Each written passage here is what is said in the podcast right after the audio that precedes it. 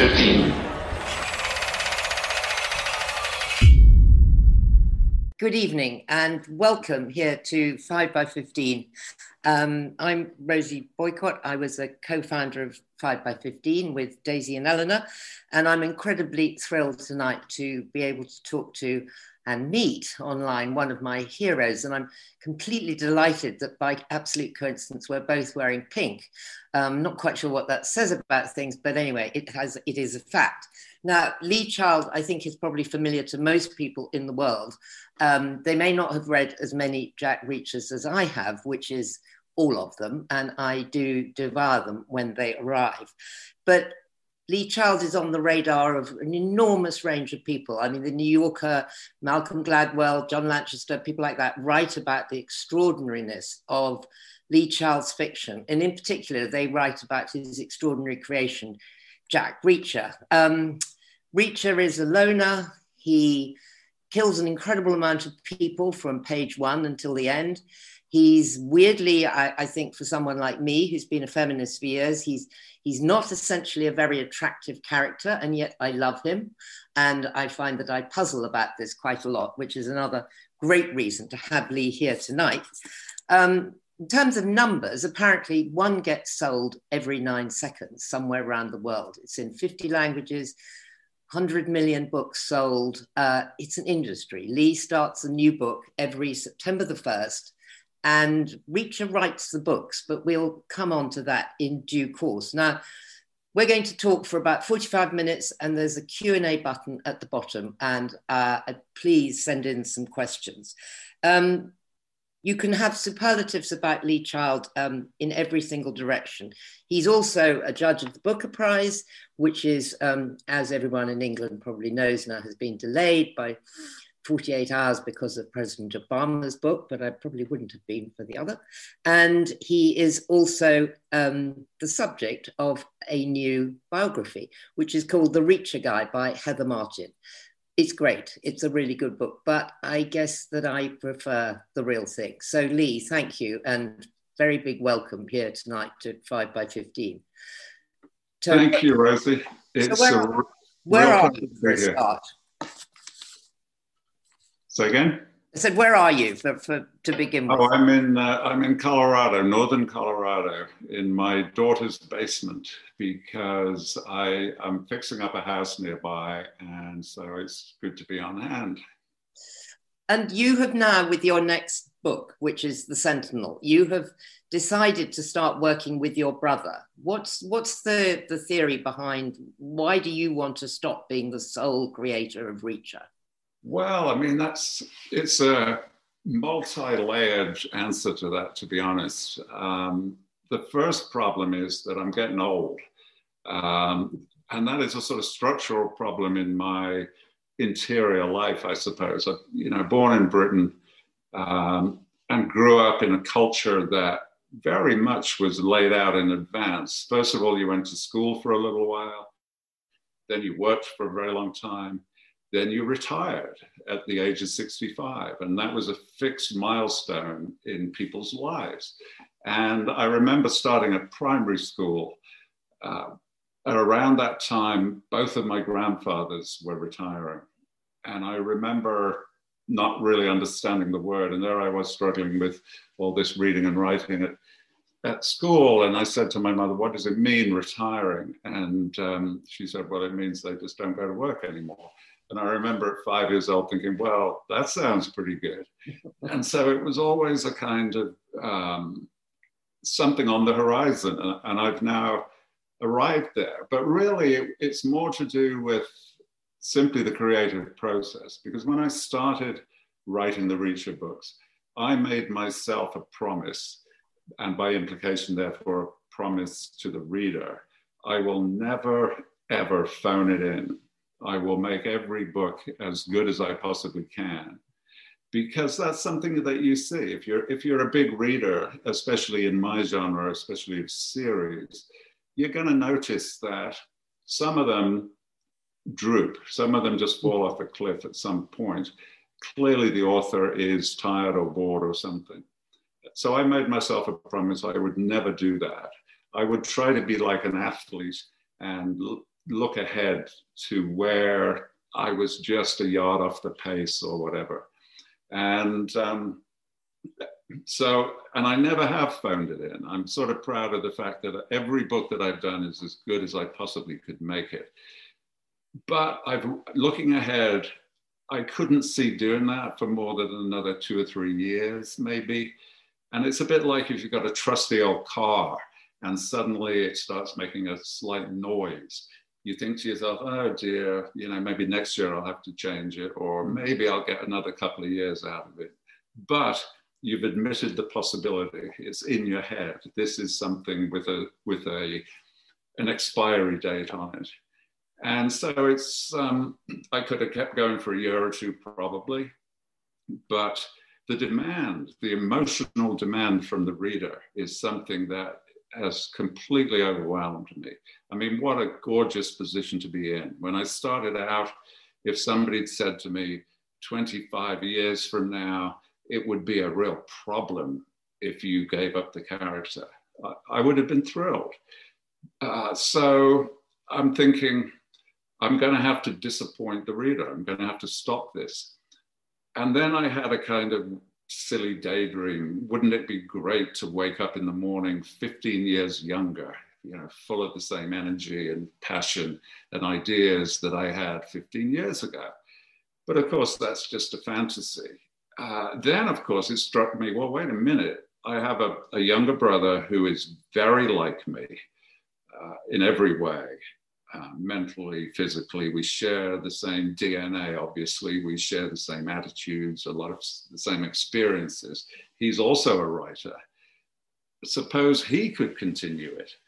That would be as close to seamless as possible, and it would give the reader at least another 10 or 15 books. Uh, so I asked him, and he agreed to do it. And so that is the plan now. We're going to transition slowly over the next book or two uh, I'll progressively step back, he'll step forward, and he'll take over. And the first one that we did together is coming out this mm-hmm. month on the 27th. It's terrific. Uh, the Sentinel. Mm. And, uh, I, you know, I don't want to tempt fate, but I honestly think it's worked. I think it has, it's come out as a really great Reacher book.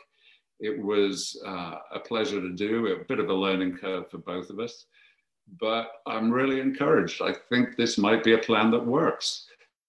And how, you know, what a nice thing is that. It's a very nice thing. But so um, if we go back, and I'm sure you've had to do this many times, but I think that your the, the biography shows a lot of light on it. You you grew up in quite a, a, a tough environment. I mean, you were quite hostile towards your mother. Um, we can come on to that in a bit. But what I'm really interested was you you had a big job at Granada. You put the whole thing together. You you ran the control room. You were in charge of making extraordinary series like uh, Brideshead Revisited, and then you suddenly get fired. And it's at that moment that you sit down and think, I can be a novelist. Did you actually think at that point I could be a novelist like you have become? Well, you know, to, to, to, to promise yourself or to expect or plan on any level of success in any of the entertainment arenas is crazy. I mean, so no, you can't go into it and say, um, 25 years later, I'm going to be, you know, worldwide bestseller and uh, with a character that has become a household name. If you were to say that at the beginning, it's just deranged. The, the men in the white coats would come and take you away. Everything to do with entertainment is, is unknowable. Um, so, no, at the beginning of writing, I thought I could probably, I was looking at it uh, two years at a time. I thought maybe I'll get a two book contract and that'll be two years before I have to get another job. Or if I'm lucky, I'll get another two book contract and spin it out that way. So, no, I, looking forward when I started, it, it's it's just not reasonable to say, yeah, this is definitely going to work. Um, it's it's just all about. I hesitate to say luck. My agent hates it when I say luck because you know there's an immense amount of work and, mm. and skill goes into it. But even so, you do need a little bit of luck somehow. You need to be the right guy in the right place at the right time uh, in, in a thousand different ways. And so, yeah, luck, luck plays a big part. And did Reacher arrive fully formed to you? I mean, clearly you were quite pissed off with the people at Granada because you used some of their names in some of the early books. So, was there, a, I mean, did you have a personal sense that the little guy gets rolled over and I want my character to come in and take vengeance? Yeah, precisely that. Um, and it, I, was aware it wasn't just me. You know, this was in the sort of middle 90s, uh, where, where literally hundreds of thousands of people were going through the same thing that I was, both in the UK and in the US. It was that era when finally they, they said, you know what, we're just going to bludgeon this. We'll get rid of the old expensive people and we'll bring in cheap new people with non-union contracts and no benefits and no pensions and all of mm. that kind of thing. Exactly the same situation that millions of people were put through in the 90s. And so, in a way, catharsis for me, but also catharsis for those millions of people. I thought, yeah, let's have a situation where somebody has been thrown out of what they have been accustomed to their whole life and is now adrift with the future uncertain. But let's make him utterly unconcerned about it, just completely happy about it, as a way of kind of consoling or encouraging myself and all these other readers. Uh, so that was the basic plan have somebody that had been dislocated from a previous life now in a new life, but dealing with it really well. Uh, and within the parameters of that character, yeah, it was fully formed, fully formed in my head. And so, I didn't, I didn't really want to figure out where it came from early on, just in case that burst the bubble. You know, you must never overthink anything in, in entertainment. A lot of it is purely instinctive. So I never really thought about it until a few years later when I was secure in the character, I thought, okay, where does this guy come from? And clearly, he comes from everything that I've read or, and consumed before. Um, in fact, he's a really a permanent historical character, the noble loner, the mm-hmm. mysterious stranger who shows up in stories from everywhere. Uh, you know, in America, people say, well, he's a Western hero. You, you've taken him from the Westerns. Well, not really, because the Westerns stole that character from medieval Europe, mm-hmm. the, the knight errant. And that was really a development of Norse and Scandinavian sagas and Anglo Saxon stories. And you find the same thing happening in all different cultures. The Japanese culture, the Ronin, a samurai who's been disowned by his master and sentenced to wander the land doing good. This character has always existed um, which then begs the question well, why? You know, why do we keep reinventing this particular motif over and over again? And it can only be that as humans, we intensely desire such a person, which I think we absolutely do. I mean, all of us in our regular life have annoyances and irritations and frustrations. Um, the pettiness of everything. If you, you know, your car gets stolen, um, you're never going to see it again. I mean, it's just, or your house gets burgled. The police won't probably won't even come. There's a low level buzz of frustration all the time. And I think that's why people turn to fiction. And in particular, mine, if somebody's car gets stolen, you bet they're going to get it back. Not only are they going to get it back, but Jack Reacher is going to slap the perpetrator around. And to have that closure within a day or two of reading, is intensely satisfying to people. They, they want it and they love it and they feel, they feel encouraged and consoled that yes, there can be order in the world, things can be put to rights. Um, and that is such a permanent trope in fiction that it shows, I think, people want it. People want mm. things to be fixed. Yes, and, and they want things to be fair. So when you first conceived Reacher, and you have a guy who's one inch taller than you, but a great deal bigger, um, ex-military, as you say, these were the the toughest people. Um, that he only carries a toothbrush and he changes his clothes by going into a shop and changing in the changing room and chucking the others away. So you gave him very, very little baggage, um, completely different from any other detective hero who has a soap opera running around with him. Was it has it been very difficult over the years not to give him any other tropes as such? I mean, do you find one day you think I'd really like him to have this thing with him? It's so disciplined.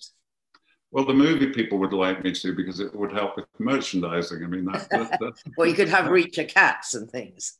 Yeah, it was it was um, you know it was a very minimalist approach that then reduces commercial opportunities later. But you used a couple of important phrases there: um, completely different and soap opera, and and that was totally conscious, yeah, because. Um, if you analyze it, all the other great series in this genre are fundamentally soap operas in that hmm. they and I'm not knocking soap operas at all. I mean, as as you as you know, I worked at Granada where we made Coronation Street, which is the uber soap of all mm-hmm. time, mm-hmm. and there is no more powerful narrative engine than a soap opera.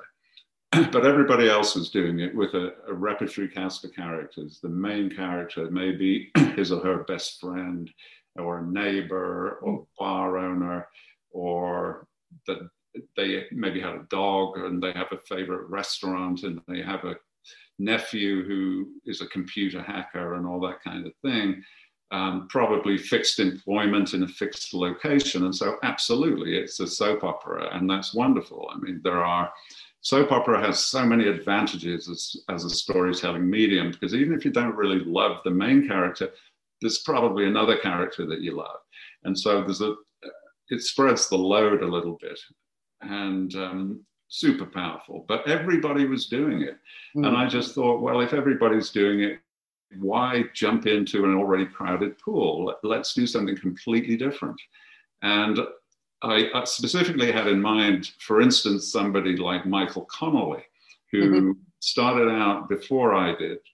Um, he was a few novels into it, and I could tell he, he, they were great, and this guy was going to be a big star. So why would I go to head head to head with the same concept as him? Mm-hmm. And so I kind of did everything deliberately backward that he was doing. His guy is called Hieronymus Bosch. Yeah which is a, you know a complex and uh, name with implications. So I thought, all right, I'm going to have the simplest name. He's Hieronymus, mine's going to be Jack. Um, Bosch works as a police detective in Los Angeles, so Reacher was going to have no job and no place. Uh, simply for the variety and to lock it in that little bit better with the knight errant, with the mysterious wanderer. He had to wander for the same reason I gave him no family at the beginning. In the first book, his parents are, are dead already, and his brother has just been killed, and he's completely alone in the world, which again was necessary on a literary basis. You can't have a noble loner with a mom, you know, it just doesn't work. Um, so it was it was deliberately constructed in that way because I sensed that I mean, I was gender wise a little wrong at the beginning. I was sensed the, the, the, freedom to, to just move on and the complete lack of responsibility. You know, no bills, no mortgage, no nothing. If you don't like where you are, you can be somewhere else tomorrow. Initially, I thought that would be a largely male fantasy.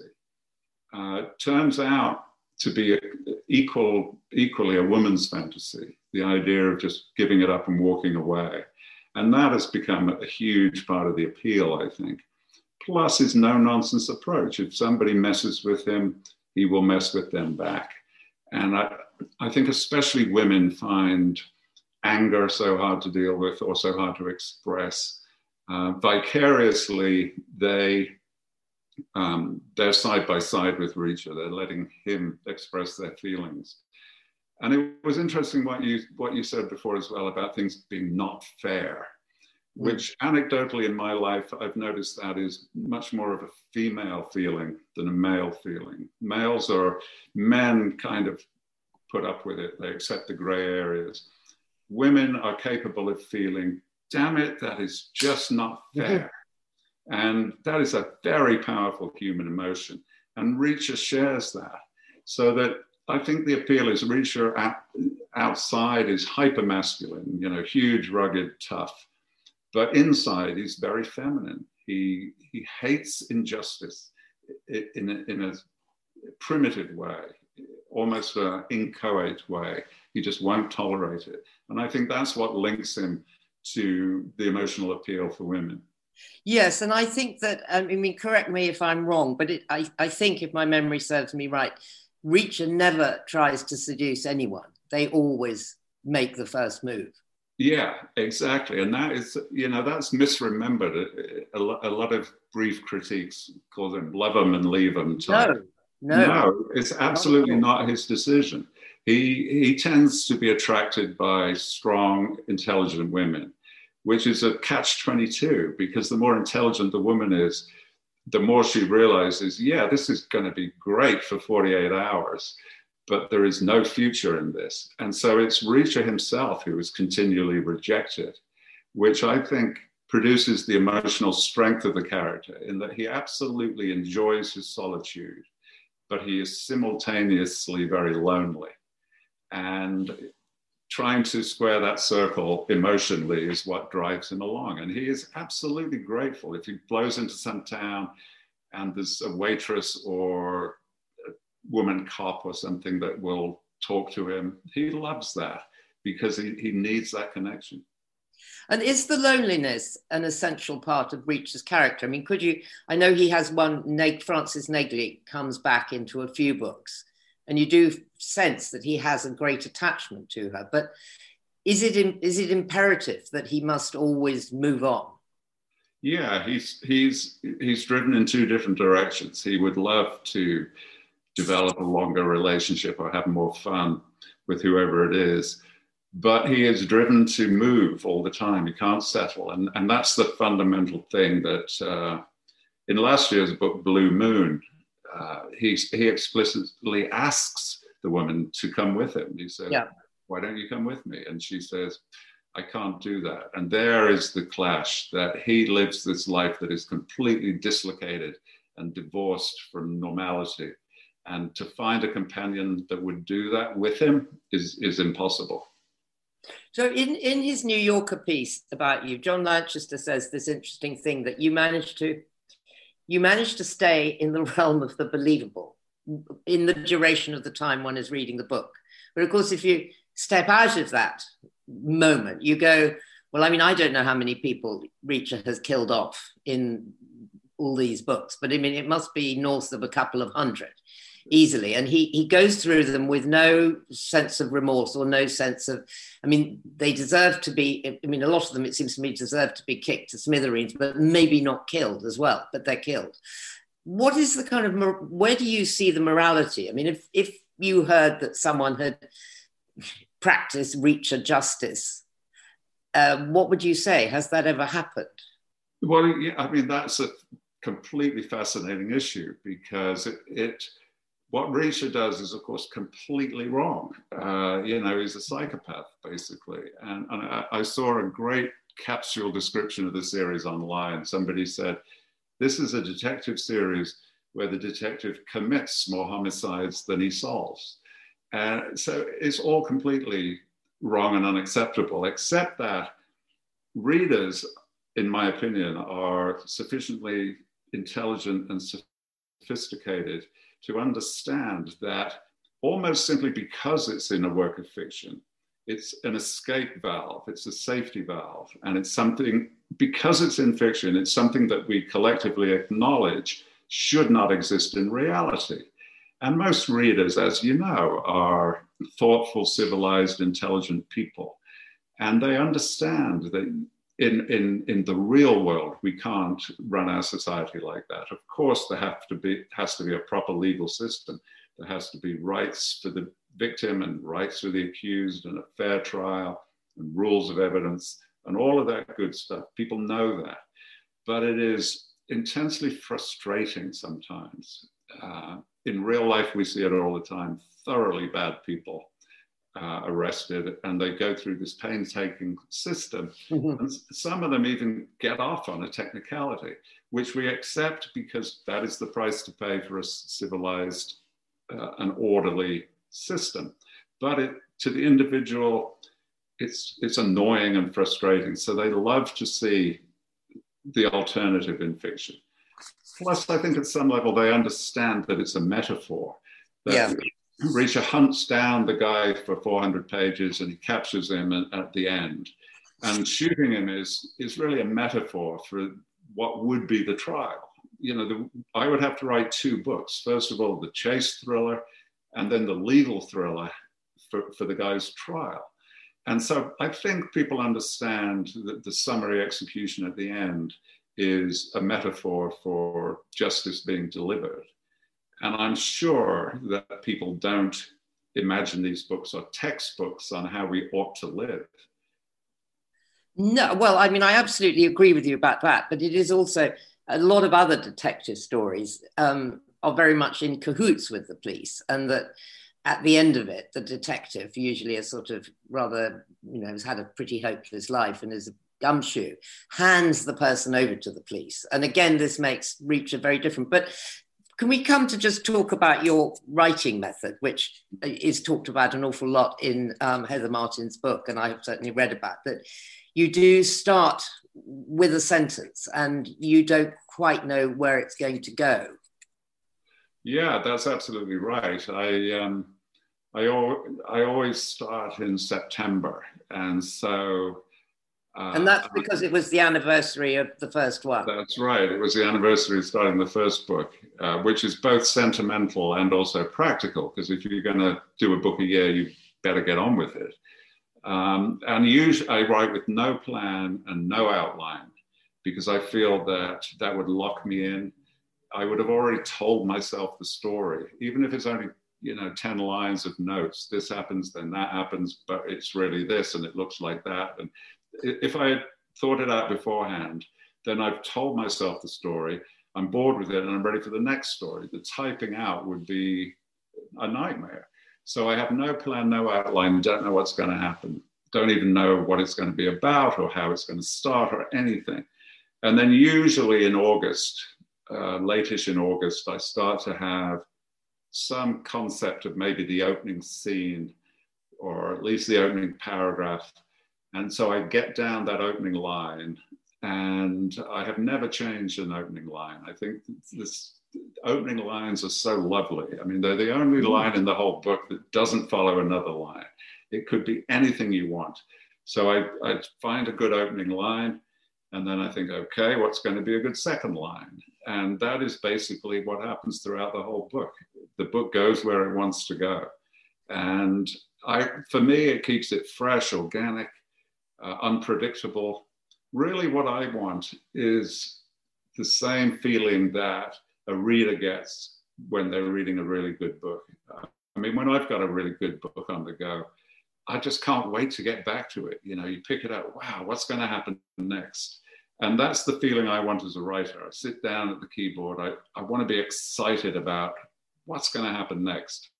I don't want to know already. So yeah, it's worked out as I go along, and um, very often I have no clue until well into the book exactly what what the shape of it is going to be. And I love it at bookstore events when people say to me, "Oh, I had it all figured out after 50 pages." I think, really? Because I didn't. There's a good line in. Um Andy Martin's book when he follows you through a year of writing a book. And, he's, and he says that you once looked up and you said, What am I going to do with this guy, Keever? I, have got no idea at this point where he's going to go. And yeah. it just felt so extraordinary that that you can, you know, you can come to points in the book where you don't know what the road is.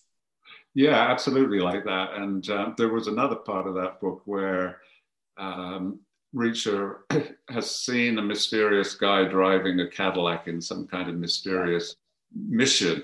And then he walks into another store and there's the guy. And I remember just doing that. I, I, there was no reason for it. it I, had, hadn't thought it out. I just thought, oh, let's make that guy the Cadillac driver.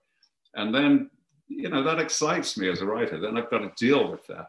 It, the next chapter i've got to think all right what, why? What, why was he there? But it just seems so totally right to do it that uh, you know i put it down and i'll deal with it later. And i gather also that once one of your editors said to you um, do you think this really would have happened like this? and that you replied that's how it happened. Yeah. I mean you get comments like that I think what they, she actually said was, wouldn't it be better if this happened after that? and I, I, I said, yes, probably, but it didn't. Uh, you know, it's a strange psychological trick in my brain that obviously I know that this is made up, of course, but I treat it as if it was real. Anything that has happened up to a, a given point has happened. And uh, quite a few writers feel the same way, I think. I was talking to one guy and he, he, he'd constructed this plot about an assassin. And um, the assassin had to get into this guy's apartment in order to assassinate him. But much earlier in the book, the writer had made the apartment have a security thing in the lobby. It was very difficult to get into. And obviously, the temptation is to go back and change that to make it easy to get into.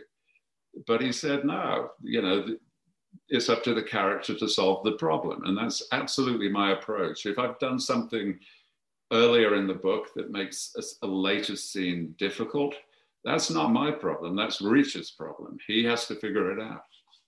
And where do you get the kind of overall um, ideas? I mean, you, one book that I particularly liked was about the opioid crisis. And that you had this whole thing about these poor addicts being flown around America. I mean, do you pick up stuff? I know you are a voracious reader, but are there plots, this sort of mega plot into which Reacher will work? Are they formulating away in your head as the year goes by?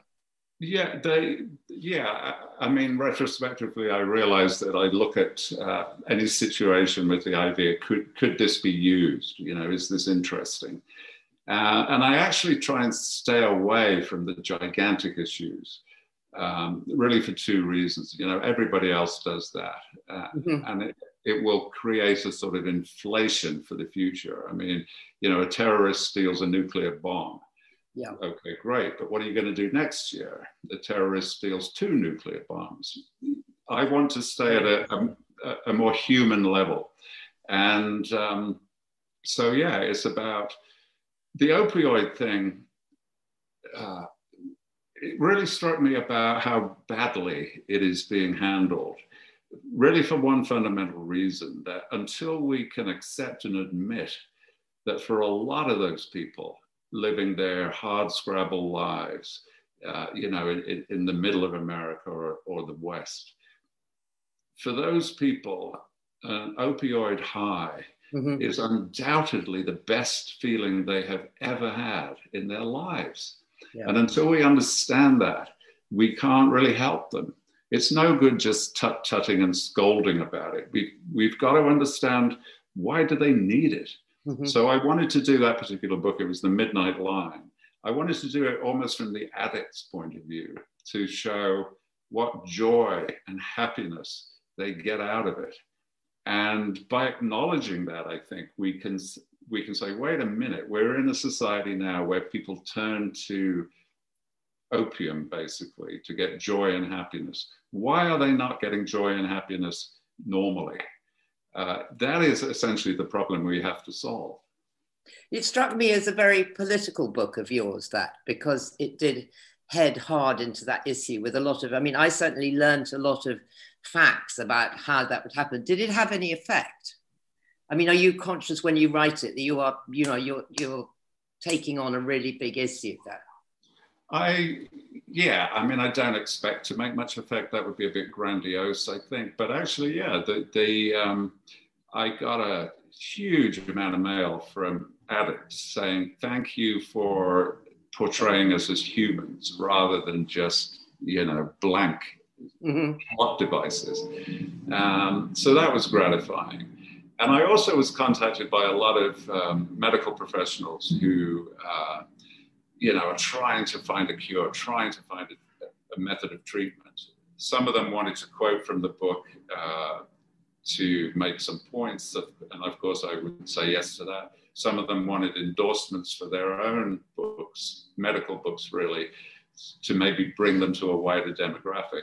So yeah, I think it had some some minor effect, but America is uh, curiously Puritan country still and to get people to admit that there is something happy about opioids yeah. is a huge moral step. But until we can take that step, we will never fix the problem. That's so interesting. Um, you bring in um, Reacher's family bit by bit over the last years, and you you give him a very a touching mother. But I mean, again, having read the Heather Martin book, I mean, you you're pretty. There's a there's a very sad quote where you say, you know, you didn't feel wanted and your mother didn't like you. How what was the process of giving Reacher a mother who he clearly loved very much and who clearly loved him? Was that well, cathartic process? Yeah, completely. It was a it was a, a, way of inventing a kind of alternative emotion for myself and exploring how does it actually feel to have a mother that you love and that loves you back. Um, you know, I didn't experience that, so I try and imagine it in in his uh, in his life. Plus, of course, the cliche in, in, in that type of book is always that it's the father who is the influence, you know, the Marine who has inculcated the standards and been the role model. And I just thought, again, you know, not deliberately to subvert anything, but just to make the point, I, I thought, actually, no, let's, Reacher is this huge hypermasculine guy. Let's make it his mother who was in fact a significant parent. Um, and I think she came out lovely. I think she, mm. she came out really, really well. She was introduced in um, in the Enemy, I believe, which was the eighth book, mm-hmm. and uh, I wanted to. She was dying in that book. Uh, you know, it was a, it was a prequel, a flashback uh, to to when she was sick and dying, and I also wanted to somehow subvert the American attitudes towards health, which is uh, crazy over here. You know, everybody, if you've got the slightest thing wrong with you, it's an outrage and you must be immediately cured. And so typically people are often on six, eight, or 10 different drugs or courses of treatment for every little thing. And I find that very tiresome and, and, and fundamentally very unrealistic. Mm-hmm. And so I wanted to introduce this European alternative, Reacher's mother being French. I wanted to have this European acceptance. And, and his mother specifically says, you, you know, you, you grow up, you get old, you die. It's normal, it's not a tragedy. Um, and in some ways, it was also a sort of third layer in that it was a coded message to my own daughter to, to say, um, you know, it's it's going to come to an end at some point, and that's nothing to be outraged about. And did um, did you, as I mean, you and Reacher are obviously extremely, um, you know, bonded at birth as such. Did did the creation of that mother was it a lovely process? Oh, it was. Yeah, it was. It was imagining you know, I don't want to be too unfair about my own mother. She had a hard life, uh, typical of that generation. Um, very dislocated education because of the depression in the 30s, and then, of course, uh, the Second World War. that was basically her whole teenage. Um, from the age of, yeah, literally her entire teenage, from the age of 13 to 19, she never had a new pair of shoes because mm. of rationing and shortages and so on. She had a hard and bitter life. And then uh, post war austerity, of course, was very tough. But they were bad parents. You know, they should not have had children. They weren't really capable of dealing with that on a human or emotional level, which meant that as, as far as I understand it, she had some kind of fantasy for what I should be or how I should turn out. And of course, the reality is nobody turns out according to your pre birth fantasy. They are who they are. And they were completely unable to react to the reality of their children as opposed to the dream. Um, so yeah, you know, the unwanted thing was literally true. She did not want a normal person going about normal affairs. She wanted a theoretical fantasy that would become, you know, Lord Chief Justice or mm-hmm. some, in her case, she was obsessed with medicine. You know, she would have wanted me to be head of the Royal College of Surgeons or something or, or whatever. And of course, in, rea- in reality, all of us missed these alleged targets. And so we were perpetual disappointments. And did she know, for instance, that I mean, again, in Heather's book, I mean, talks quite a lot about fights in the playground, and you because you were you became really tall, really young, didn't you? So did. you would break. You were a little junior reacher in many ways of breaking up fights and getting into some quite tough situations. Did she know? Yeah she, you know, Reacher is me when I was about nine. Uh, you know, that's the, the basis of it. And uh, in more than one way, you know, I, I didn't like injustice either. And, and if there was uh, somebody bullying somebody else, I, I, I, didn't like that. And it kind of spiraled into a, a thing where I was somehow appointed by the group as the uh, lawgiver, as it were. And so I remember one time a little girl called Jill uh, was complaining that this boy called Richard was, I mean, now we would call it inappropriate touching or sexual assault. Um, you know, we were nine, we didn't, we didn't know those terms, but that's what it was.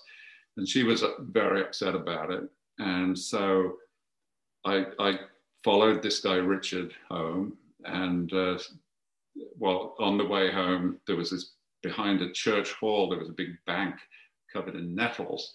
So I smacked him around a little bit and then threw him down this bank through all these nettles. And then I walked home. And inevitably, of course, within half an hour, the phone rings and it's this guy's mother complaining about it. So um, that, yeah, you know, that stuff intruded a lot that's a very Reacher thing to do, except of course the phone wouldn't ring with uh, his mother exactly. complaining. So I, I, can see it's nearly time to bring in the audience, but I must ask you a few more things. So obviously you had to put Reacher in America. I mean, you couldn't have had Reacher roaming around the Cotswolds or Gloucestershire, could you? He had to go to America, and even though you did start the first book when you were still in England. I mean, do you do you travel a lot? I mean, you have a real there's a real feeling of kind of on the road with Reacher, getting on the Greyhound buses and you know the Simon and Garfunkel. I'm off to look for America. You know, yeah, taking the the New Jersey Turnpike, all that kind of 60s stuff about the fabulousness of the open space. Yeah, and the open space is the critical thing. I mean, Reacher would have worked in Europe 500 years ago when yeah. there was still a, a, sense of danger and emptiness. You know, the Black Forest was uncharted mm-hmm. and all that kind of thing.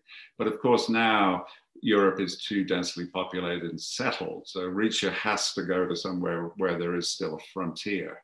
Uh, conceivably, he could have worked in Australia. But you know, of course, the, the market there is small, so it had to be America, which has picked, you know, has imported that frontier legend. So yeah, America is is is where he had to be, and I do travel. Yeah, I, I first went to the U.S. in 1974, which is now more than 46 years ago, and exactly that. Um, taking the bus or the train in search of America. I've done that endlessly. Some of it for work, um, you know, doing book tours, but a lot of it just for fun. You know, just drive somewhere, get on the bus, and um, What's fascinating to me, especially, is America has the interstate highway system, which is similar to the motorway system. But it absolutely replaced existing routes from A to B, so that there are thousands of places that, that back in the 40s used to be the main route between somewhere, and therefore it had towns along the way. Uh, that then was replaced by the interstate that maybe ran 50 miles parallel. And so those places have dried up and died. I mean, a lot of them are literally ghost towns. Some of them are barely surviving, but they're incredibly atmospheric. And so, yeah, I'll just wander on a completely random basis just for the fun of it. Uh, there's always people to meet and something to see. And is that how you decide your? I mean, how do you pick the location? Because Richard well, everywhere on the, the wonderful artery of roads. He never goes on a train, does that's True. Yeah, very well. Yeah, that's true. The train thing is uh, is less flexible than a bus. Yeah, than the Greyhound. Yeah. So I do go to the places, but in reverse order than most authors do. You know, most authors might pick a location and then go and research it. I do it in reverse. I've been somewhere. Um, I've been, you know, been to lots of different places. So then when I'm thinking of that first sentence for the book, obviously the mood and the feel of the book uh, need to be pinned down pretty early. And I do it almost like a composer chooses a key for that for a piece. Do I want it to be hot? Do I want it to be cold and hard and gray or whatever?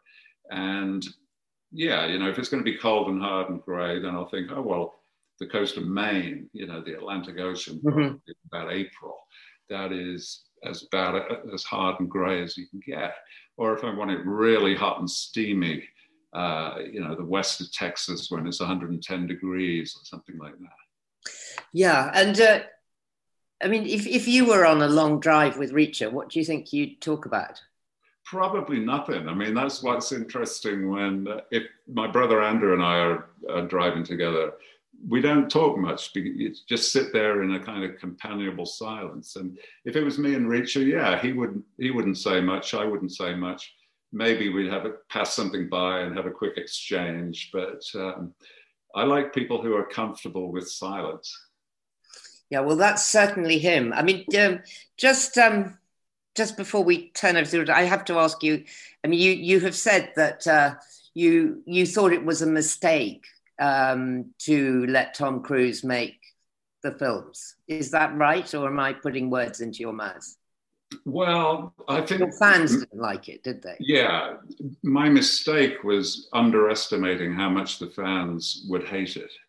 Because uh, obviously, for me, it's about the books. The books are the thing, and the movie is a parallel uh, phenomenon, somebody else's business, really somebody else's opinion.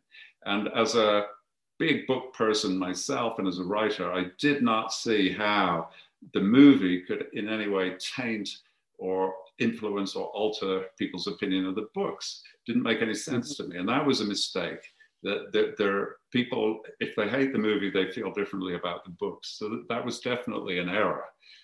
On the other hand, um, you know, looking at it super cynically, like we have to in the commercial world, Tom Cruise was fabulous for promotion yeah. in places where I can't really go, Brazil, let's say, or Indonesia or uh, China, and places where the, he's a huge star. And uh, so, as a promotional vehicle, it was perfect.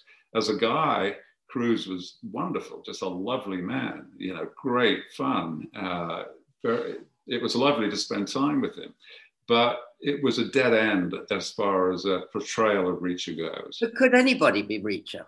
Well, we've got, you know, we're doing Amazon TV now. Um, who is Reacher? He's a guy called Alan Ritchson, who is not completely unknown, but uh, at the beginning of his career. And um, he looks and feels to me like, like exactly like Reacher should. So I think after the first false start, we've definitely got it right this time. Great. Okay, I'm going to bring in um, some questions here. So, okay, someone's also come up with about Frances Neagley. Um, is she coming back? Well, I think she always will. Um, she she's the closest thing to her best friend Reacher has. She's a fascinating character in her own right and she definitely will come back in future stories. Uh, people have all, people also ask, what about a story about her, which I think well, is that's interesting. Yeah, but that's more of a difficult problem because really, what is fascinating about Neagley is how unexplained she is. We don't know why she is who she is. And that adds to the mystery. But if, if I wrote a, story, a whole book about her, I would have to explain her a little more. And I think that would take away the allure, to be honest. So, slightly on that same vein, Sebastian asked Does any character from the Reacher books keep coming back to you? Maybe saying, I have a story you can tell? Um, in the short term, all of them. You know, when I finish a book, I hate it because I'm saying goodbye to these characters. You know, usually the woman character is not going to reappear, and some of the other supporting characters are not either. and I, I miss them all, and they all could have a story. It's simply a question of time, you know. You got to write a Reacher book. How many more books can you write that year? And mm. um, so a, a, lot of the time, and it's a bittersweet thing for the for, for me, but also I can understand a bittersweet thing for the reader. You, you're with these fascinating people, you're never going to see them again. But that characterizes Reacher. You know, neither is he uh, it puts the reader right inside Reacher's head there. So something I wanted to ask you that um, we haven't touched was somewhere I, I, I read you saying, um, you know, that you you feel you have to slightly dislike Reacher in order to keep your tension with him. I didn't quite understand that. What what do you mean? Well, dislike is a slight inversion. It's it's that I must not like him too much. Okay. Because again, based on the experience of reading many long running series, what you tend to find is very often there's a point at which the author falls in love with the character uh, after four or five books, sometimes, or whatever. And the series falls apart at that point because the author has got to present an honest, authentic portrait of the character. And if you're in love with the character, you're defensive of the character and you're unwilling to show the bad bits or the warts. And that produces a kind of uh, fake, glossy appearance. So what I do is I, I, I aim to like Reacher less than you're going to like him. And in a circular way, that's why you like him, because I keep him honest and authentic. And so there's so many questions now coming in from everywhere. But anyway, this one is a good question. Steve Shaw, why doesn't Reacher have a longer term friendship with a male character, albeit in distance, an old mate, as it were? I suppose he had his brother for a bit, but then you got rid of him too. That's actually a great question, and I don't know the answer to it. I just, as I said, I write instinctively, and for me personally, as a, uh, you know, for Lee Child personally, I would much rather spend time with women, and actually, all my good friends are women. I'm not one of those guys who who really has that buddy thing where you know I'll go and hang out at the baseball or go to the bar with a bunch of guys or even one guy. I sort of I don't know why I missed that in a way. Give me a choice. The fun happens when you're hanging out with women. And Reacher is the same.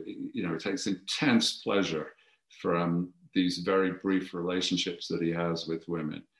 And it's a great, why doesn't Reacher have a male buddy from the army? Uh, he certainly has a lot of ex acquaintances and a, a lot of ex colleagues that he respects and likes, but the closeness, I think, for him will always be with women. Um, so, from Denise Lester, where does your, I'm interested in this, where does your knowledge of firearms and sniper shooting come from? There's also another line you have somewhere which you say, um, Reacher, Reacher was the best in the world, but there were maybe five or, five or six who were better. And I've always wondered who were that five or six in your head? Well, I, you know, I'm from, uh, I'm from Birmingham and you grow up with with uh, an appreciation for precision metalworking. You know, it's built in. And so my attraction to guns is, and I, I do not own any. I have never fired a gun. I have never held a gun, except for if a photographer wants a particular pose or something like that. Um, but I am fascinated by any intricate precision machine, and I, I need to know how do they work. Um, so I, on a technical level, I know a lot about it. Uh, on a cultural level, I know a lot about it, but personally, I don't, and the, and the I don't use them. And the sniper thing is about you know just the laws of physics. It's one of the most intricate mm-hmm. calculations you've got to make. Uh, the distance, the way the bullet will fall in a parabola, the way that the wind will move it. It is one of the most uh, interesting uh, technical problems for for a shooter to do. And so, yeah, I've got a mind. I know nothing of any significance, but I, I know an awful lot of trivia, and I love process. I love understanding how things happen, and so that's where it all comes from. So here's a funny question. Well, I think it's slightly funny from Ivan. I, Ian V. Do you share Reacher's love of English quality shoes? And oh, absolutely. So, what are your favorites and can you get them in the USA? Um, you can, I absolutely do because that and, and, and it's a kind of buried atavistic memory of of childhood because you know I'm not pleading poverty, but everybody was on the breadline. You know, not on the well in our house if there was if there was a shilling left over the night before payday, it was a miracle, and everybody was in that same boat. And there was a sort of line where if you were above it, you had leather shoes. And if you were below it, you wore those plastic jelly sandals. And um, it was incredibly significant at the time. So I, have got this baked in, a pre, baked in desire to have proper leather shoes. And I like things that are well made and properly made. And English shoemaking is, is by far the best in the world. And so I, I generally get Cheaneys uh, from Northampton which okay. seem to uh, suit the shape of my foot really well. And typically, if you ever see a picture of me, um, the, my entire outfit, uh, suit, tie, what, shirt, whatever, is worth way less than than one of the shoes because I do like decent shoes. So yeah, Cheaney from uh, Northampton is my favorite. I'm not sure whether you can get them in the U.S., but I don't have to because I'm I put it in one of the books. Reach is wearing these Cheaney shoes and he loves them, and they send they send me pairs now. So uh, it's lovely. Okay. Oh, that's very nice. So this is also a good question, and I meant to ask it and I forgot, which is who wrote the first sentence of the book that you uh, wrote with your brother? It was um, it was my brother who who wrote the first sentence of the new book. It was. Uh, because I was relying on Andrew to, you know, not dramatically reboot the series, but just give it new energy and bring it slightly more into the 21st century. So uh, Andrew worked out this plot that involved uh, computers mm-hmm. and cyber crimes. Um, so, and we agreed we should start with with the victim, the hapless character who's being uh, falsely accused. So we um, we agreed to start with him, and, and Andrew wrote it. Um, and to be honest, I said it as a bit of a test. You know, could he get the same kind of first line that I, I would? And he did. So um, I let him run with it. Yeah. It's quite hard to figure out how you do a collaboration given how you've written up to now. Completely, yeah. I mean, it's virtually impossible. Um, and so it was really what the, you know the dreaded thing in Hollywood, what they call the story conference uh, we talked an awful lot about what should happen, but two people can't write. If two people are physically writing together, it's a mess. So it, it was a discussion. He did most of the writing, and I, I then did the checking. And was that what was that like as an experience? It was uh, trepidatious at first. I mean, this is an experiment. Is it going to work? And you know, this is my brother. I, I, am I going to what am I going to do? Hit him? Fire him? I don't know. I don't know. What would Reacher do? But it's yeah. um, will you go into mourning when Andrew completely takes over? I mean, do you think you will? No.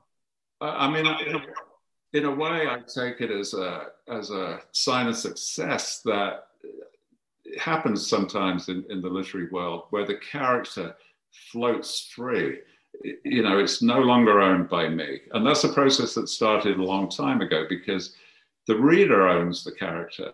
And I was, for many years now, been aware of how the reader has seized that character. The reader owns that character. And it's been really funny talking to people. In the early days, they were very aware here's a human being writing these books about this character. And now the character is owned collectively. And my opinion counts for nothing no more than anybody else's opinion, which I think is fascinating. How does that happen intellectually that a, a character migrates outward and is owned by everybody, and the author is just one amongst millions? So we have to end now, but so are you saying that Reacher has become a completely iconic part of our culture and our history in the way that we have a Robin Hood for the generations, we have a Reacher who will always be a part of us. It's a, it's a, you know, Shane. Not that I think that Reacher is like westerns, but we do have those characters littered about that we we draw on. We do, and um, you know, Robin Hood, of course, is is a great example, and uh, you know, at the moment Reacher's about a millionth part as substantial as Robin Hood in the public imagination, but he's on he's on the same track. You know, he's he's he's on he's he, he's maybe a couple of laps behind at this point because Robin Hood is a thousand years old. But uh, yeah, same same basket, absolutely. Reacher, I hope, is now lodged in, in in the wider consciousness, just like Robin Hood or Sir Lancelot or anybody else like that. Well, it's absolutely true that uh, in the world we're in, Reacher's got a lot of work to do. So Lee Child, um, thank you so much for being with us. And thank you a huge amount to all of you. I see no one has dropped off the participants. We have about 400 people on. I've got 56 more questions, which we don't have time for. Um, but I thank you all very, very much for that. Um, Lee's new book, The Sentinel, will be out in a fortnight. And the biography, The Reacher Guy, is out and absolutely worth reading. And if you are not yet a Reacher fan, can I um, can I advise you to get the habit because you don't really need to take opioids, but you can have a extremely good time. And uh, it's a wonderful character. Um, from 5 by 15, thank you and good night. And please join us next week when we're doing our next in the series of the Earth Conventions with Rathbones. Um, check us out online. And thank you all and good night.